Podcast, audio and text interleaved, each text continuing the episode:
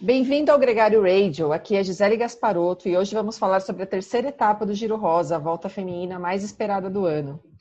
A etapa de 142 quilômetros foi reduzida para 139 e a organização tirou uma meta volante sprint e uma meta montanha. Não deram muitos detalhes para a gente, mas disseram que foi devido às condições da estrada. Tudo isso fez com que a corrida fosse mais rolada e o pelotão seguiu compacto de Santa Fiora até Assis sem grandes fugas alguns ataques que logo foram neutralizados. A Scott Mitchelton, equipe da líder Annemiek van Vleuten, controlou bem a corrida para manter a vantagem de tempo da sua líder. A emoção ficou mesmo para os últimos 800 metros, onde a chegada acontecia no alto, numa subida duríssima, e a italiana Elisa Longoborghini da Trek Segafredo colocou um ritmo insano até o final para ganhar alguns segundos de vantagem na competição. Elisa espatifou o pelotão e no final Mariane Voss, da CCC Live, conseguiu passar na linha de chegada em primeiro, seguida da Cecil Ludwig, da FDJ, e Elisa Longo Borghini, da Trek Segafredo. E na classificação geral, nada mudou. Nemick Van Vluten, da Mitchelton Scott, continua com a liderança, continua com a Pink.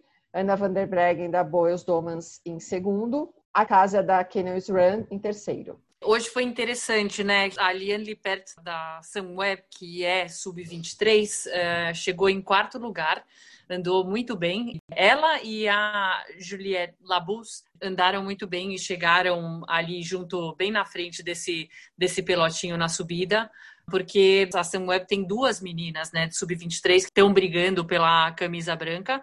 A Labus ganhou ano passado, né, a camisa branca no giro, mas a Michaela, que é da Paulica, estava tava acompanhando, provavelmente foi monitorando elas durante a prova inteira e chegou 16 segundos atrás da Aliane Lippert, então ainda está com 3 minutos e meio de vantagem, continua com a camisa branca. Essas meninas estão andando muito, hein, chegando aí com o pelotão todas as etapas, andando super forte. Na verdade, poderiam até andar mais forte, mas como estão nessa estratégia da camisa, estão se preservando e fazendo o suficiente para administrar aí os tempos. Falei com a Nadine hoje de novo. É, a Nadine tá ótima, andou super bem, se sentiu super bem, chegou em 23 mas na verdade assim, chegou bem, se sentindo forte e poderia ter até ter feito um pouco mais de força, mas como foi uma chegada afunilada lá na subida, ela não conseguiu passar mais para frente. Então ela simplesmente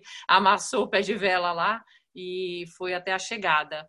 Quem mais? Eu acho que hoje não, não tivemos muita emoção, né? Tivemos só as meninas aí na chegada, esse último ataque, como cortaram né, a montanha, acabou ficando uma etapa sem tantas emoções. E amanhã, eu acho que está todo mundo meio prestando atenção e se preservando para amanhã, que é a maior etapa do giro e a maior etapa da história. São 170 quilômetros, tem, tem o quê? Quatro ou cinco montanhas? Meninas aí, Luca Gi vão entrar daqui a pouco para falar. Vai ser uma etapa interessante. Agora, só para complementar falando um pouco das meninas, é, só para explicar, no ciclismo feminino é um pouco diferente do masculino, essa história da briga por camisas e por vitória de etapas.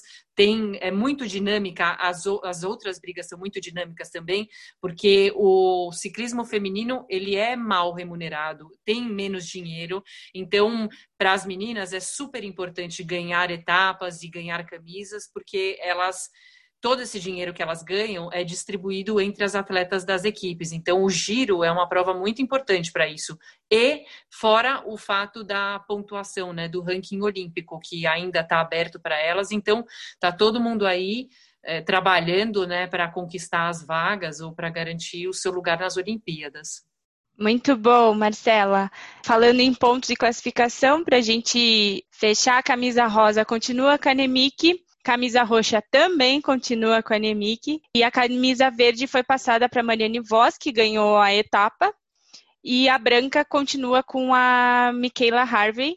Um destaque também, eu acho que a gente merece também falar, é a Cecil Ludwig, que está brigando muito pela camisa roxa, que é a camisa de pontos, e a camisa verde. Ela está com a mesma pontuação da Mariane Voz, então acho que amanhã pode acontecer já essa troca. E pela roxa, ela está apenas um ponto atrás da Nemic. Então acho que a briga também vai ser boa por essas camisas.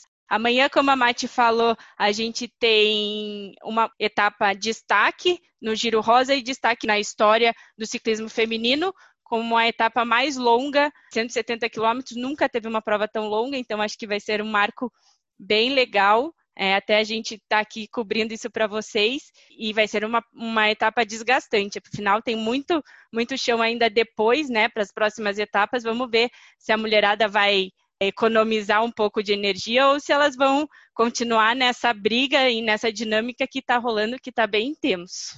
Então é isso, gente. Vamos continuar com a gente. Amanhã a gente traz todas as novidades e notícias e informações que a gente conseguir da quarta etapa do Giro Rosa.